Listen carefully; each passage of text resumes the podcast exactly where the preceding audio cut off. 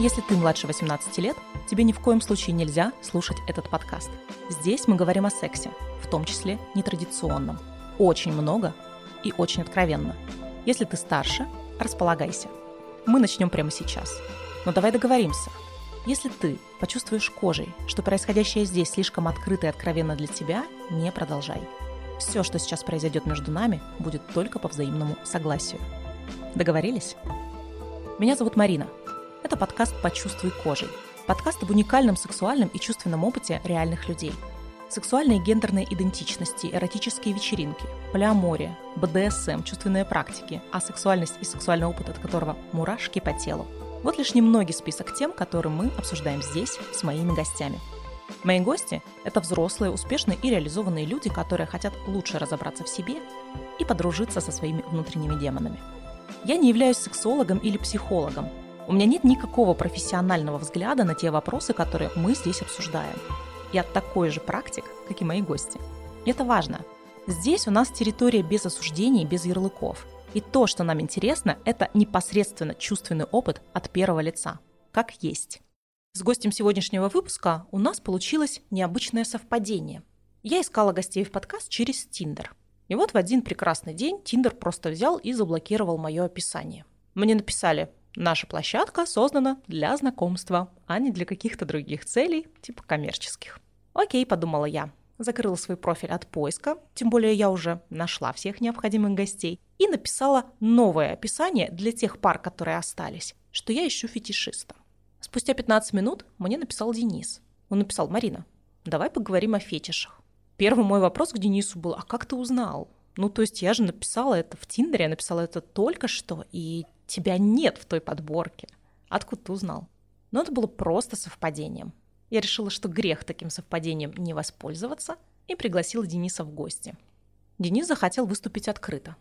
Моего сегодняшнего гостя зовут Денис Швецов, и он психолог. Мы будем говорить о фетишах. Что это такое? Откуда они берутся? Что с ними делать? И какие фетиши есть у самого Дениса. Денис, привет. Привет. У нас с тобой, насколько ты знаешь, есть топ-слово «синий слон». Вот тот самый синий слон, который я упоминаю в других выпусках подкаста. Вот он такой мягкий, с хоботочком. Если я спрошу что-то не то или что-то пойдет не так, ты мне говори «синий слон», и мы сменим пластинку. Окей, вряд ли пригодится, но окей. Вообще, давай для начала проясним понятие. Что такое фетиши? Фетиш, я бы назвал это понятие больше политическое, чем сущностное, потому что, когда мы говорим про фетиш, мы говорим просто про якорь.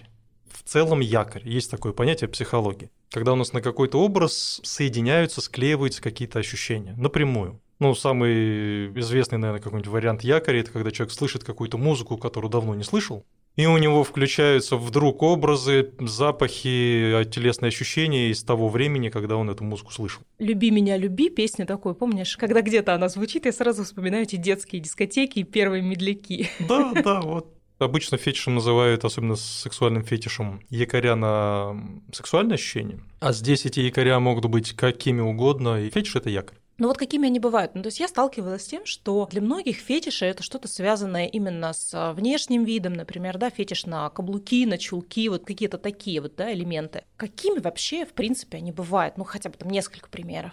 О, тут такой большой разброс. Я тоже, когда впервые залез в эту тему, как мы все начинаем изучать, да, нам есть какая-то информация, которую мы уже знаем из телевидения, там, из какой-то печати, и то, что принято называть фетишем. Ну, например, самая частая связка, фетиш, это вот это розги, плетки, вот это все, садомазо, что называется народное понимание. Но на самом деле, когда я увидел список того, на что люди включаются, там порой неожиданные вещи. Например? Начиная от каких-то образов, которые вообще не связаны ни с какими прикосновениями, но, условно говоря, первое приходит на ум образ кошкоподобных людей, например. Это как? Называется фури, по-моему, может быть, ты видела картинки, как там девушки и женщины, вернее, мужского и женского пола особи, только они как кошечки, там зверьки какие-то, барсики, рыси и так далее. И людей включает именно вот такой образ.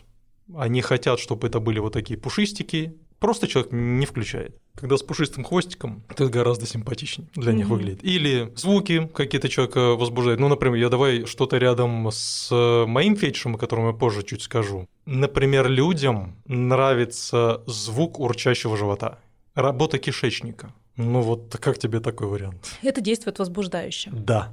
Нет звуков, нет возбуждений. Ну, то есть, получается, фетишем может быть какой-то образ определенный, да, ну, вот какой-то элемент внешнего вида, какой-то элемент костюма, какой-то звук, наверное, какая-то картинка, какой-то вид прикосновения, какой-то вид воздействия. Сценарии тоже. Сценарии. Угу. Какой фетиш у тебя? У меня фетиш на живот. У меня живот такая эрогенная кнопка, довольно сильная. Если моя любимая, тут очень важно кто, любимая женщина, играется с животом как с кнопкой, как угодно надавливает и так далее. Тут широкий диапазон, и ей это нравится, то для меня это кайф. А фетиш — это твой живот или живот партнерши? Ну, изначально мой. Просто если у партнерши такой же, то мне это очень понятно, и я как бы проецирую себя на нее. Просто я как человек вчувствующийся, я могу легко представить себя на месте партнерши, и тогда, да, это включает. Но если, например, ей это не нравится, то мне нет, не надо, не обязательно. Как ты понял, что у тебя есть такой фетиш? Как вообще он проявился? Помнишь ли ты свои первые ощущения? Сначала я просто это чувствовал, понял это гораздо позже. Я почувствовал первые такие звоночки прям очень в раннем детстве, когда какие-то манипуляции животом. Ну, что значит манипуляции животом? Я не помню каких-то конкретных прикосновений, скорее как игры. Ну, например, не знаю, играл ли ты когда-нибудь с кем-нибудь из друзей или там братьев-сестер в больницу? Когда кто-то доктор, когда кто-то, знаешь, делает осмотр, как будто делается операция. По-моему, ну, где... нет.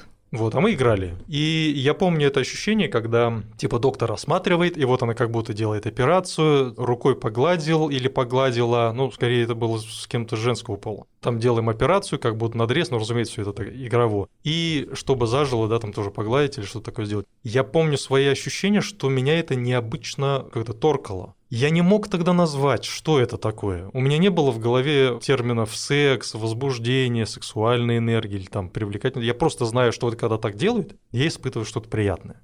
И именно из-за того, что я не мог это объяснить, я думаю, что отчасти именно поэтому стал формироваться этот якорь как отдельный такой пул якорей, как фетиш, потому что я мыслями к этому возвращался. Я не мог понять, что это. Я пытался воспроизвести в памяти, а что же это было. Ну, у меня фантазия сильная, хорошая. Я представлял, вспоминая картинки, вспоминая действия. Возможно, что-то еще фантазировал, и тут на фоне какого-то возникшего предвозбуждения новые образы туда же в копилку, те, которые рядом. И ты, знаешь, как сахарная вата на палочку наматывается. Вот палочка – это первая какая-то реакция, возможно, сильная, а сахарная вата – это вот все остальные реакции, которые уже в последующем.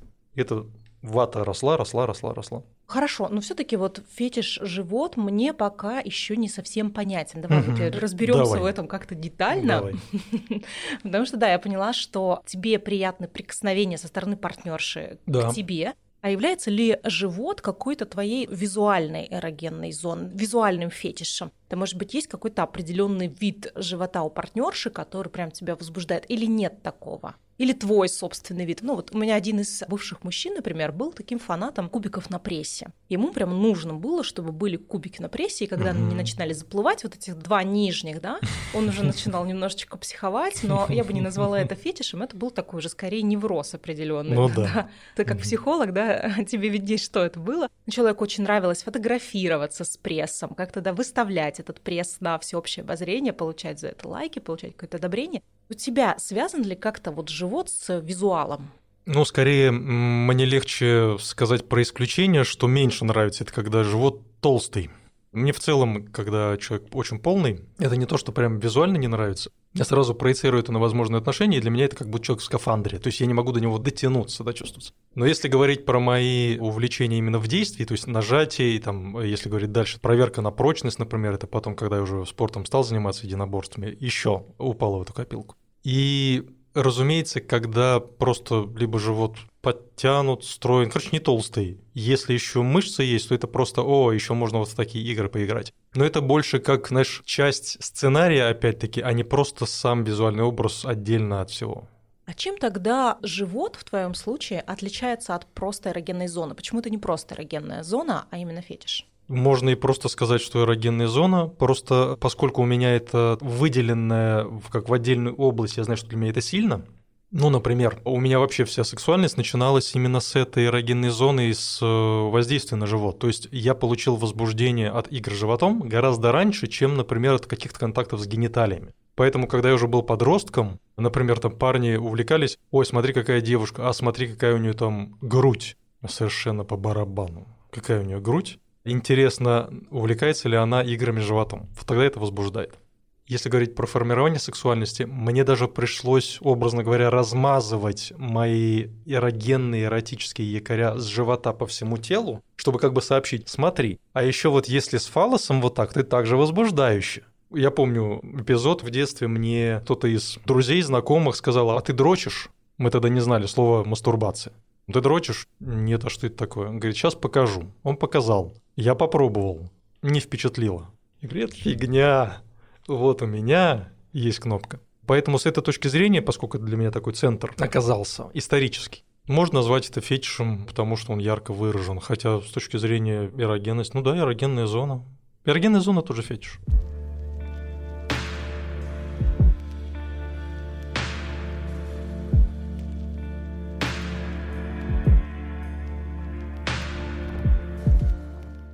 Вот игры с животом, ты уже несколько раз сказал эту формулировку. Давай расшифруем, приведи пример, пожалуйста. Ну, например, когда любимая просто ласкает, знаешь, гладит, хорошо, если с нажимом.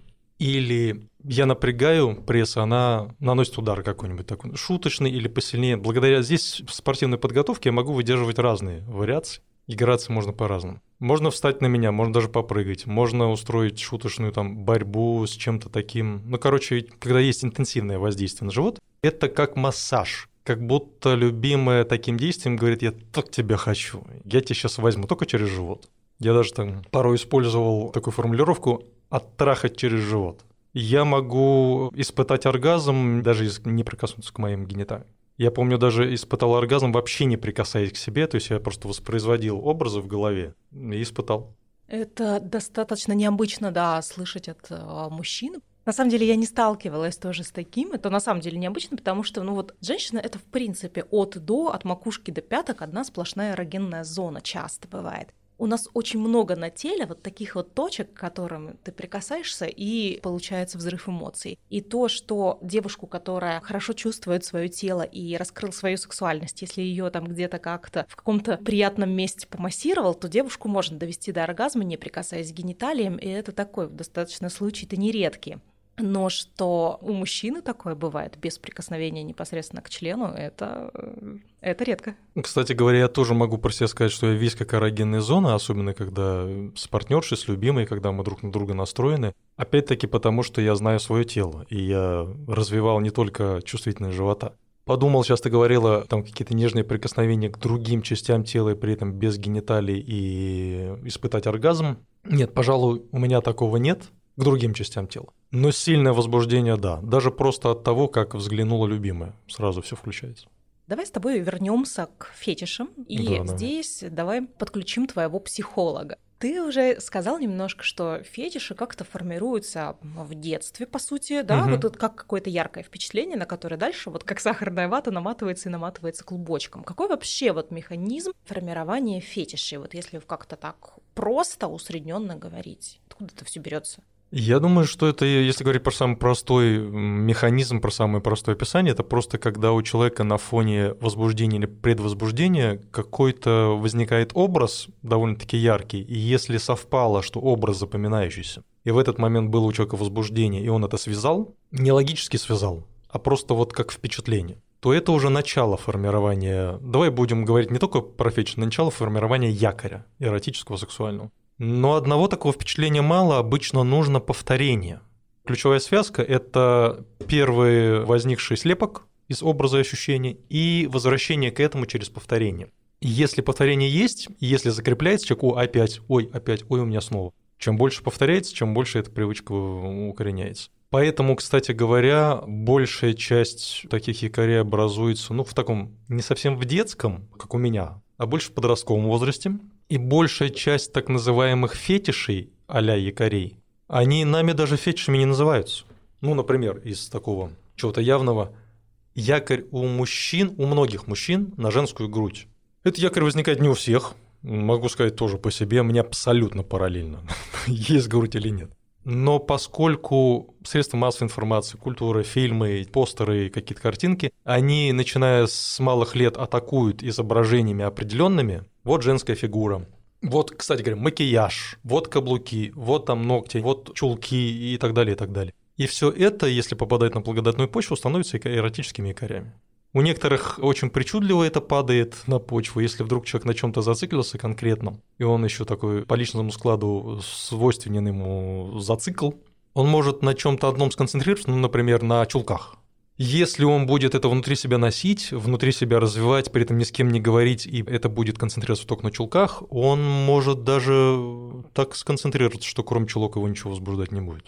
Такие случаи, к сожалению, есть. Типа женщина, вот она, красивая, любимая, вот вся, но без чулок. Любимая, надень чулки, без чулок ты мне не любимая. Чем отличается зависимость? Это не в том, на чем человек сконцентрировался. Та же зависимость мы можем вспомнить алкогольную, наркотическую. Тьфу-тьфу-тьфу. Главный ключевой момент зависимости в том, что человек использует только один какой-то источник. Других источников нет. И вот эта концентрация на одном становится болезненным таким фактором, когда человек других удовольствий не видит и вот запал на это, и все, и торчит на этом. Проблема не в том, что человеку нравятся чулки. Проблема в том, что он не развивает поле, и он только на чулках и сконцентрировался. А можно с этим сделать что-то? Или вот все там?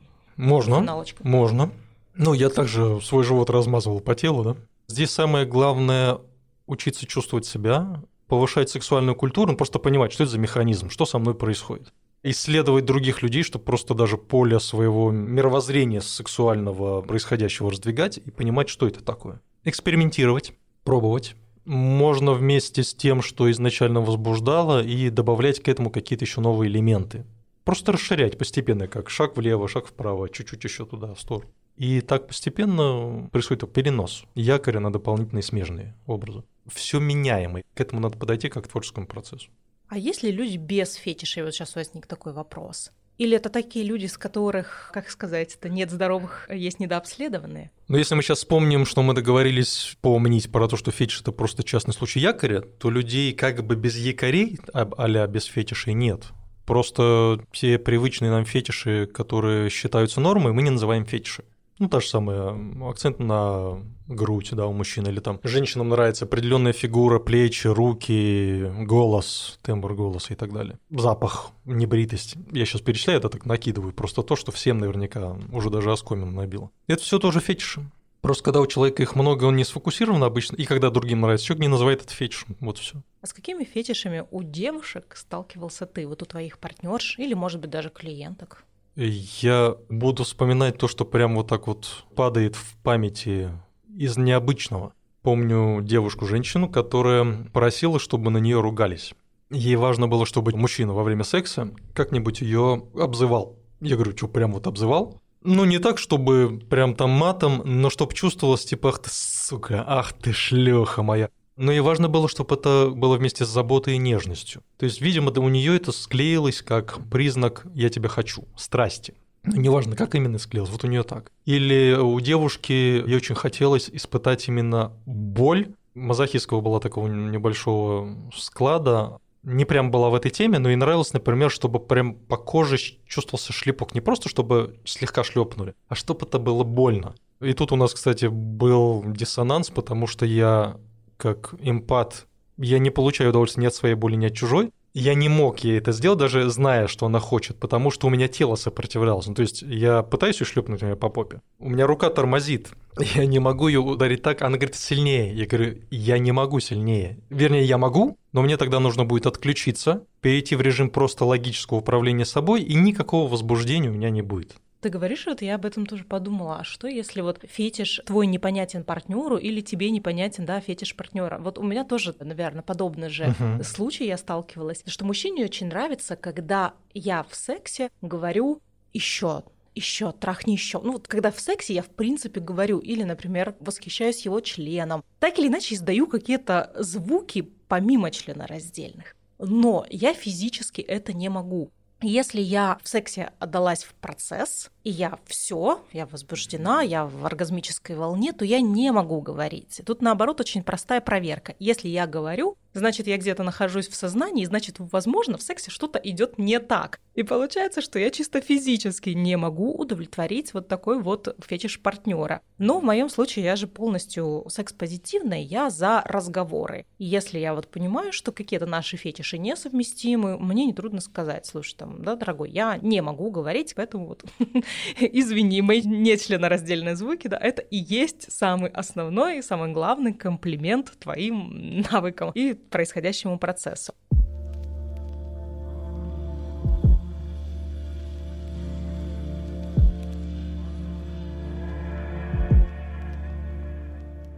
Действительно, вот что делать, да, несовместимы у вас фетиши? Я думаю, что бывает по-разному. Бывает, что люди вообще скрывают, что их что-то такое возбуждает. Ну, и так, может и быть, от так себя, кстати, они скрывают, да? И потому что какая-то такая есть, ну, социальная, может быть. Вот я так тоже представила, что если возможно, что у женщины где-то внутри, ну, я же хорошая, я же правильная, как мужчина будет называть меня шлюхой? Какое-то такое желание грубости в собственный адрес, оно где-то внутри подавляется, потому что конфликтует с каким-то таким. Более того, даже есть фетиши, которые не просто конфликтуют с какими-то общественными поверхностными нормами, а некоторые конфликтуют вообще с уголовным правом. Некрофилия, например. Или человеку нравится капрофилия. Но тут сложно кому-то объяснить, а вот мне нравится, давайте мы будем считать, что я все-таки нормальный человек.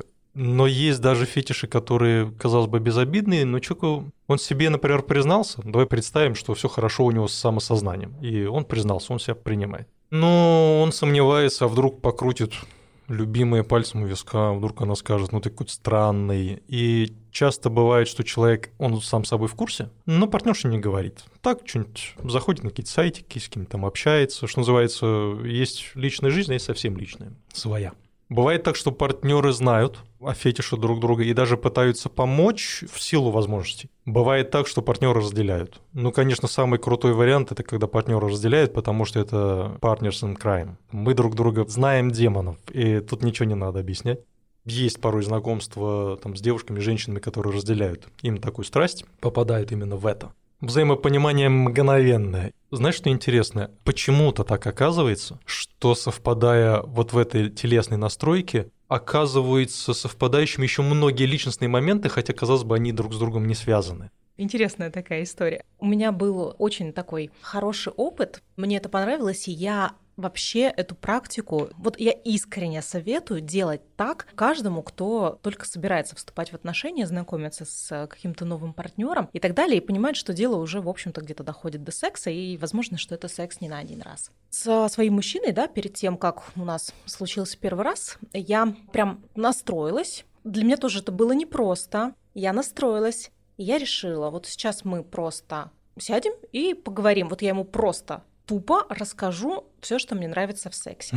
Перечислю какие-то свои основные фетиши. У меня есть определенный фетиш на секс в первый раз. Вот мне хочется, чтобы секс в первый раз, наш первый секс был именно определенным образом проходил. И если он прошел так, значит все. Это такой жирный плюс для всей дальнейшей жизни. Я это понимаю. Понимаю какие-то другие свои моменты, другие свои особенности, другие фетиши. Я решила, что я просто возьму и расскажу. Столкнувшись, да, с неприятным опытом сексуальной несовместимости, я решила, что ну нет у меня в планах перепробовать весь город, чтобы найти идеально подходящего для меня партнера. Лучше я просто сама себе признаюсь в том, что я хочу. Я сразу до секса партнеру потенциальному расскажу, что я хочу. А дальше посмотрим, как он отреагирует. Если он скажет, да фу, извращенка, я хочу под одеялом там, да, 5 минут, простите, это не мой человек. Но если он скажет, да, интересно, мне нравится это же, если мы сразу совпадем, даже просто в словах мы совпадем вот в этих внутренних демонах, то возможно, что дальше есть куда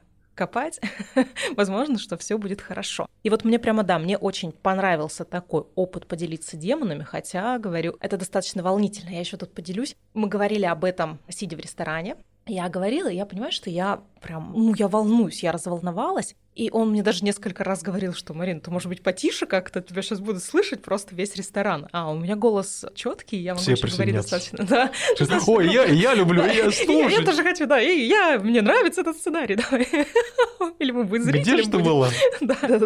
Поэтому мне в какой-то момент приходилось немножко так сдерживать, понижать громкость свою, да, чтобы там, холодно было, я не могла это говорить на улице. Дома это точно тоже опасно говорить об этом по всему. Это лучше всего в общественном месте делать. Но реально голос приходилось занижать. И я в какой-то момент просто осознала, что я говорю, он меня слушает. И я подсознательно, я просто положила на него ноги. Ну, то есть я положила свою ногу на его бедро. А у нас с этим человеком, то есть ничего не было, он с ним какой-то третье или четвертое, не помню, но какое-то свидание. В смысле, реально положила? Да, я реально положила. Я даже не отразила вот этот момент, но, видимо, настолько он как-то понимающе меня слушал и как-то реагировал, не знаю, тем образом, которым мне хотелось, чтобы он реагировал. Но я себя обнаружила просто сидящей близко к нему, положившей свою ногу к нему на бедро и вот так вот ему рассказывающая своих фетишей. Иллюстрация, так сказать. Да.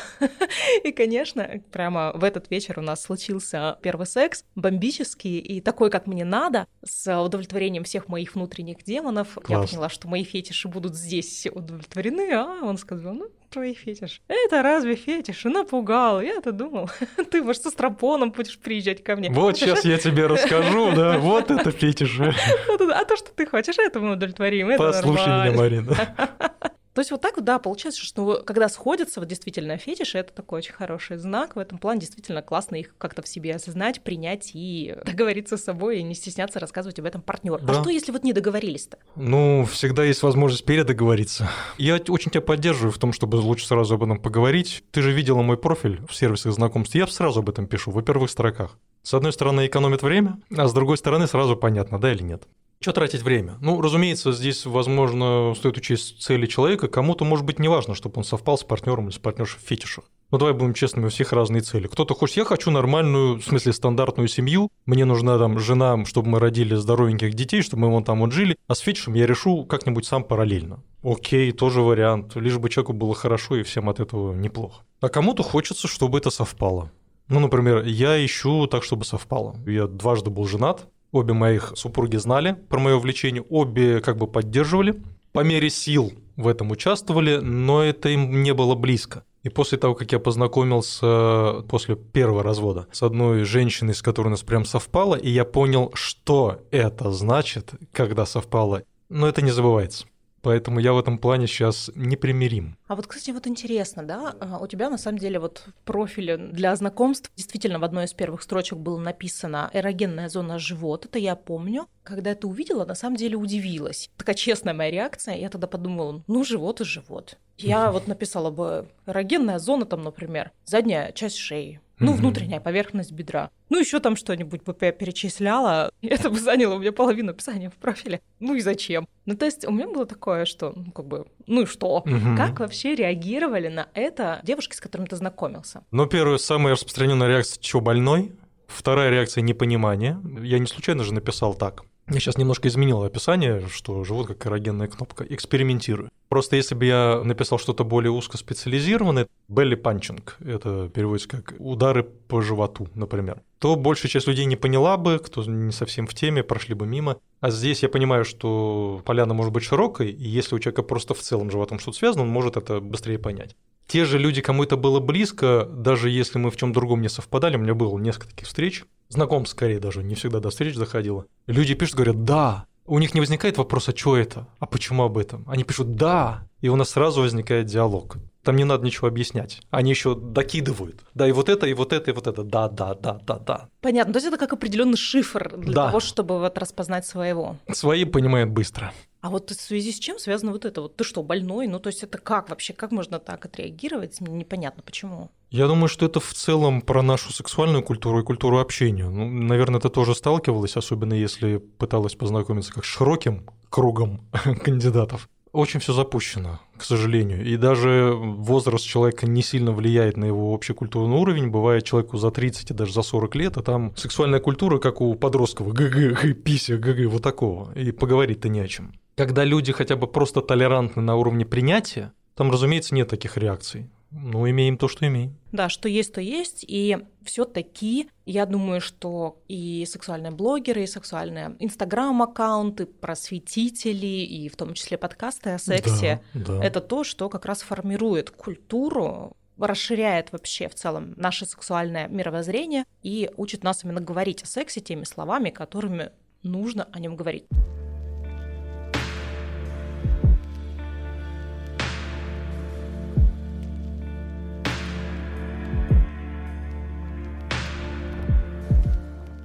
Есть болезненные сочетания фетишей, таким людям я не завидую, но, например, из области живота. Тут, как оказалось, тоже открылась бездна звезд полна. Представь себе людей, которые возбуждаются не просто от удара в живот, а они возбуждаются от болезненного удара в живот. То есть если они не испытали от этого такое, знаешь, как чувство, когда загибаешься, их это не торкает. Это в прямом смысле слова опасно для жизни. И вот здесь уже такая... С одной стороны, понятно, что своему организму не прикажешь, человек возбуждается от этого, и он не может против этого переть, особенно если никак не поработал с этим дополнительно. Но я помню в мировой практике, из тех, что мне известны, как минимум 2 летальных исхода из таких увлеченных. И до такого доходит. То есть человек понимает, что больно, понимает, что даже доходит до операций и до врачебного вмешательства, внутренние кровотечения и прочее, но его влечет вот как муху на костер, и он летит туда. И такое, к сожалению, есть. И это тоже следствие не совсем развитой сексуальной культуры. Если бы человек с этим работал раньше, если бы это можно было обсуждать открыто, если бы можно было, хотя бы не стесняясь перед собой или перед близкими, проговорить эту проблему и с сексологом поработать, например, все было бы гораздо проще. Даже если бы человек остался именно этот якорь, он просто расширил бы свое поле, и как-то получал удовольствие еще от чего-то, не прибегая к телесным повреждениям. Здесь вспоминается про самый, конечно, вопиющий, опасный для жизни фетиш. Это реальный случай, по нему был снят документальный фильм. Я выложу ссылку в описании, сейчас название точно не вспомню. 2006 год, фильм назывался «Каннибал из немецкий город». Вот он был про какой случай. Один мужчина осознавал в себе каннибалистические сексуальные наклонности, ему хотелось съесть своего любовника. Он как-то в себе это чувствовал, но конкретно опыта не было. Но он захотел воплотить свои мечты, свои фантазии в реальность. Он разместил в интернете на сайтах знакомств объявление, мол, ищу любовника, который согласится быть съеденным. Много откликались, в основном думая, что это фан, но был и реальный отклик. Один мужчина написал, что да, я тоже об этом мечтаю, я мечтаю, чтобы мой любовник меня съел. И все, эти люди встретились, собственно, они занялись сексом, после чего вначале был съеден член того партнера, потом партнер был съеден весь. Но справедливости ради сказать, такого человека, каннибала непосредственно, его нашли, его посадили, он сейчас отбывает пожизненное заключение. И когда был суд, было очень много споров в связи с тем, что а почему, суд, почему пожизненно? Это же все соответствовало принципу добровольности. Ты же вроде бы предложил, и другой человек согласился. Он сам добровольно, по собственному желанию, на это пошел. Такие даже бывают, собственно, фетиши.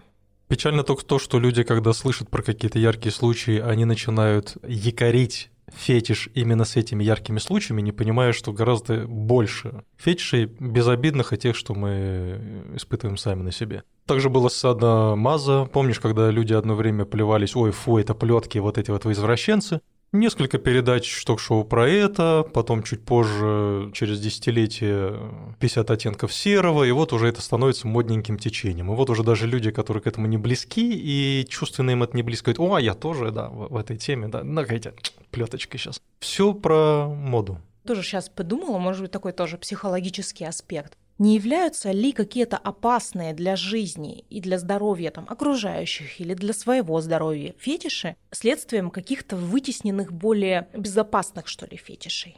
Поскольку у нас психика очень гибкая, у нас перемкнуть с удовольствием может чего угодно, в том числе и умерщвление самого себя. Все, что мы можем сейчас представить сумасбродного, все это наверняка есть. Я думаю, что опасность больше в себе несет табу на эти фетиши. Если у человека нет табу, если он может об этом говорить, если он может вступить с кем-то во взаимодействие, обсудить, ему могут помочь, он может почувствовать «я не один». С наркоманами такая же история. Когда человек увлекается вдруг наркотиками, самый большой удар по нему – асоциальность. Он десоциализирован, он выключен, он наедине с собой. И он чувствует, что ему никто не может помочь, он как будто отщепенец. Как только его начинают принимать, он чувствует, что он не один, у него исправляется эта зависимость, потому что для него этот самый наркотик, на который он подсел, перестает быть единственным другом, который его понимает. Появляются другие друзья, которые говорят, слушай, мир гораздо более разнообразен, и есть еще варианты. Когда у человека возникает такой фетиш, прям точечный, как гвоздь, и на нем сконцентрирован, особенно если какой-то разрушительный для себя и для других,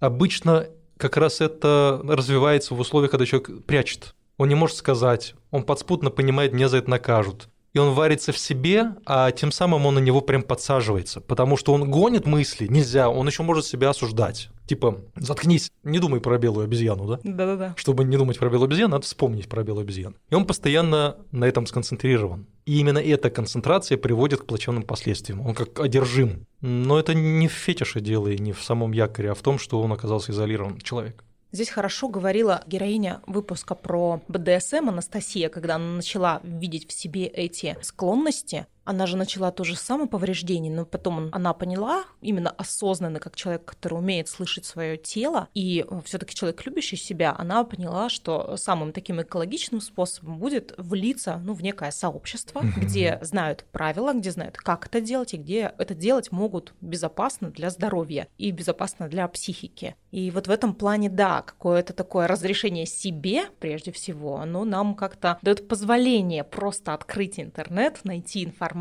и понять, что ты не один, есть люди, с которыми ты можешь общаться. В этом плане, конечно, я сейчас подумала, что классно быть жителем большого города. Вот ты, например, осознаешь, что у тебя фетиш живот, и ты с этим фетишем, к примеру, можешь пойти на какие-то, те же эротические вечеринки, на какие-то, может быть, кинки-пати, куда-нибудь пойти, где ты спокойно заявляешь там о своих фетишах, и где ты получаешь разное воздействие, может быть, такое неожиданное для тебя. Например, было бы, наверное, тебе интересно попробовать на тех же эротических вечеринках ту же латексную кровать, чтобы, будучи в ситуации обездвиженности, совершенно незнакомые тебе люди несколько пар рук ласкали живот. То есть ты как-то можешь, понимая это, осознавая, умея гуглить, имея интернет, найти эти места и даже просто получить выход своим внутренним демонам. И это прикольно, потому что ты получил выход и, собственно, все, дальше живешь спокойно. Это как рассказали мне тоже про один случай, как есть девушка, да? Здесь даже одна сказка вспоминается. Давай сначала про сказку.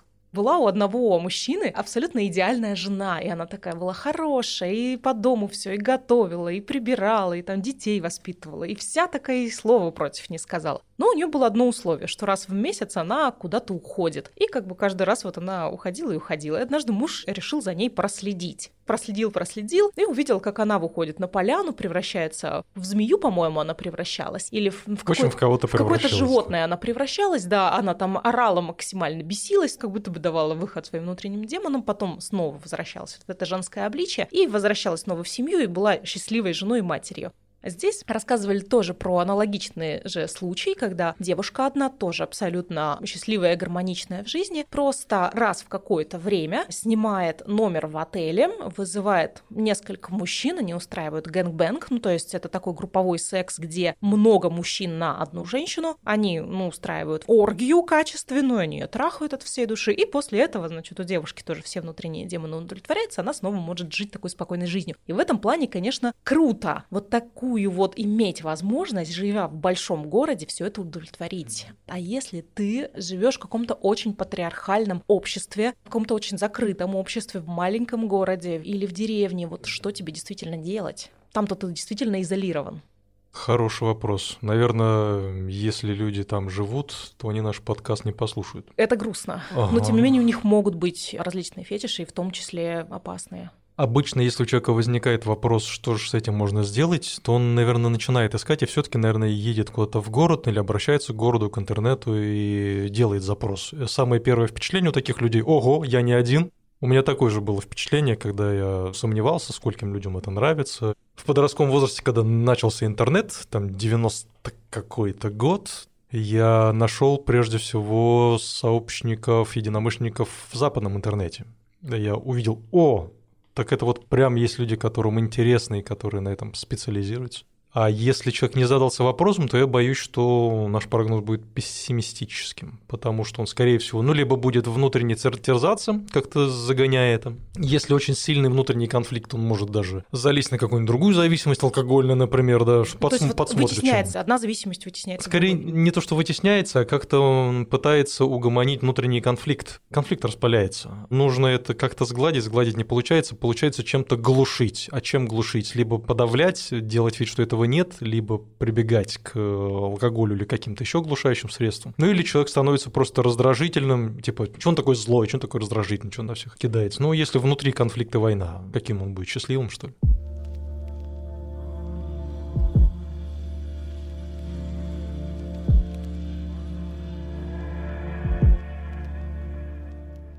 Это, кстати, важный момент в целом по работе с любыми своими якорями. Почему у людей, даже имея доступ к информации, порой не получается работать с чем-то своим якорным, потому что если они сами себя за это осуждают, они не могут на это смотреть, как не могут смотреть на яркий огонь. Это слишком плохо, нельзя это. И они не могут в этом разобраться. Чтобы в чем-то разобраться, нужно это принять, сказать, это неплохо, нехорошо, это просто я, это есть. Ну как, мы же не ругаемся за свой цвет кожи.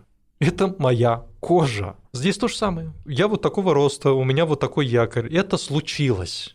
У меня вот так. Мне от этого хорошо? Да, мне от этого хорошо. Замечательно. И только после того, как я это принимаю, я могу на это посмотреть и увидеть процессы, которые там. И когда я это увидел, у меня появляется возможность этим управлять, направлять и разбирать вообще, что там. Если я это вижу как жупел, который меня пугает, я не могу в него проникнуть, для меня это просто как такой кокон, который мне недоступен, это просто вот с этим что-то надо делать, я бы хотел это вырезать в себе, но не могу.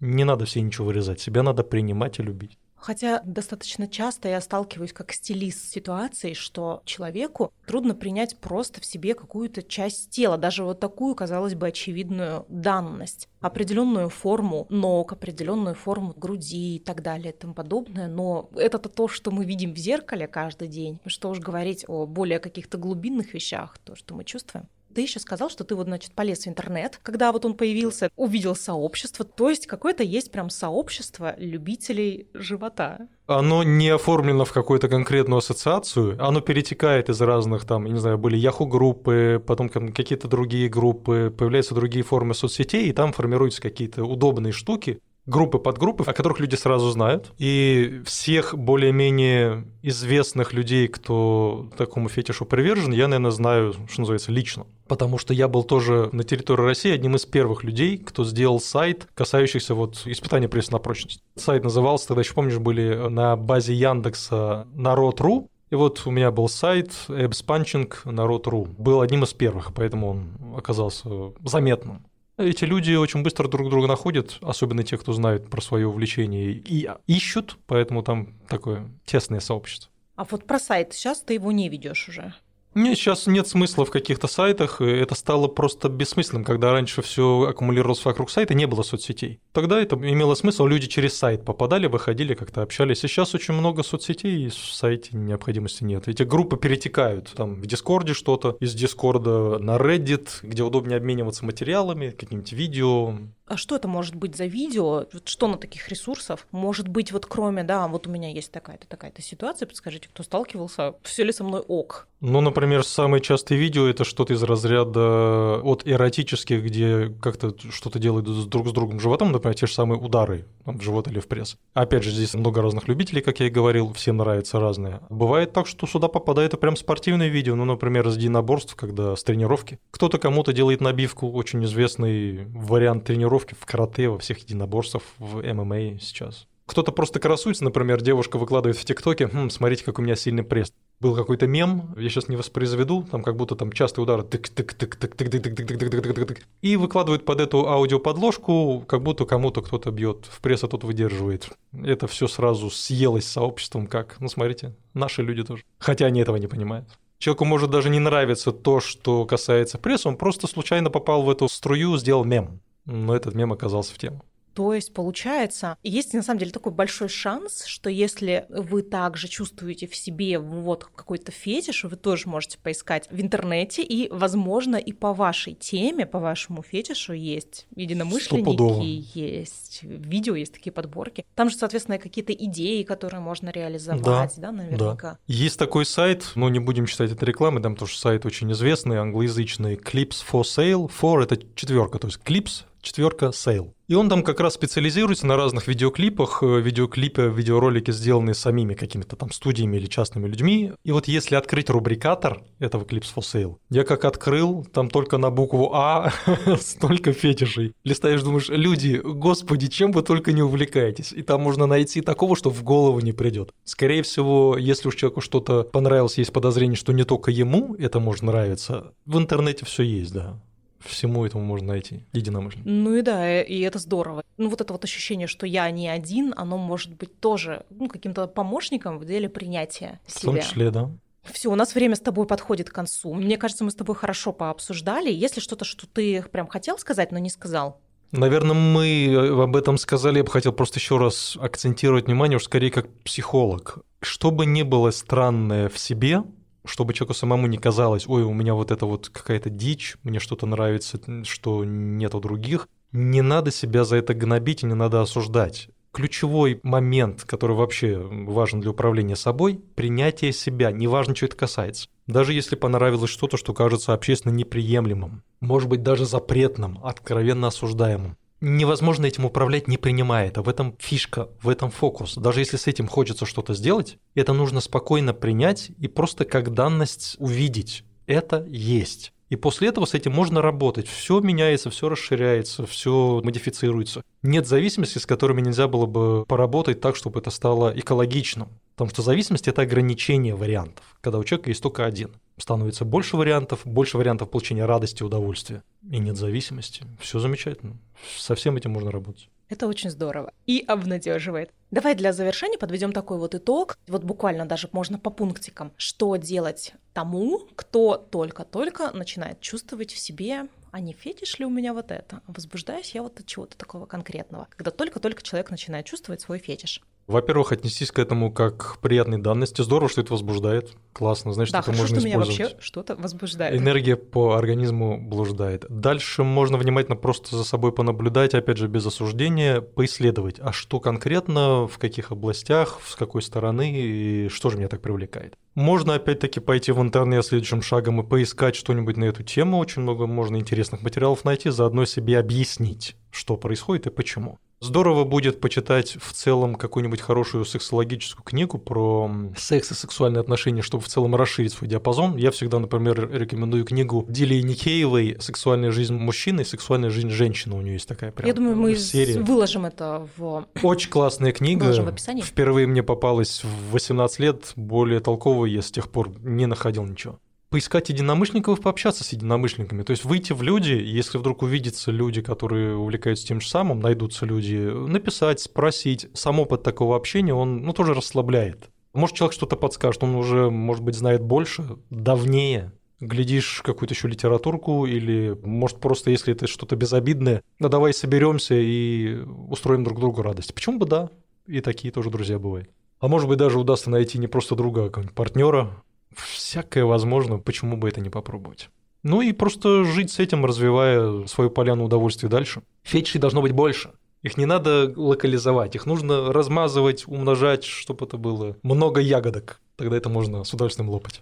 Спасибо тебе. И вот самый последний традиционный вопрос, почему ты захотел поговорить об этом со мной? Ну, во-первых, вообще тема подкаста «Почувствуй кожу» и вся чувствительная сексуальность – это мне близко. Во-вторых, ты это со страстью, с интересом делаешь. Всегда это чувствуется. И, соответственно, разговор получается живой. В-третьих, вдруг я и с помощью своего подкаста найду партнершу. Не исключаю. В-четвертых, хотелось бы людям пояснить, что такое фетиш, используя все для этого моменты. Я и вебинар проводил открытый, я в этом плане открытый человек, все в курсе. И хочется просто повысить культуру, потому что это моя эгоистическая цель. Лучше встретиться с человеком и понять, что он развит, чем опять встречаться с полудетьми, которые сиськи-письки. Чем больше взрослых, тем лучше. Это точно. Спасибо тебе, Денис, за откровенный разговор и за то, что ты, как психолог и как мудрый человек, все разложил по полочкам. Стало понятно, и это было очень-очень полезно. Спасибо тебе. Спасибо.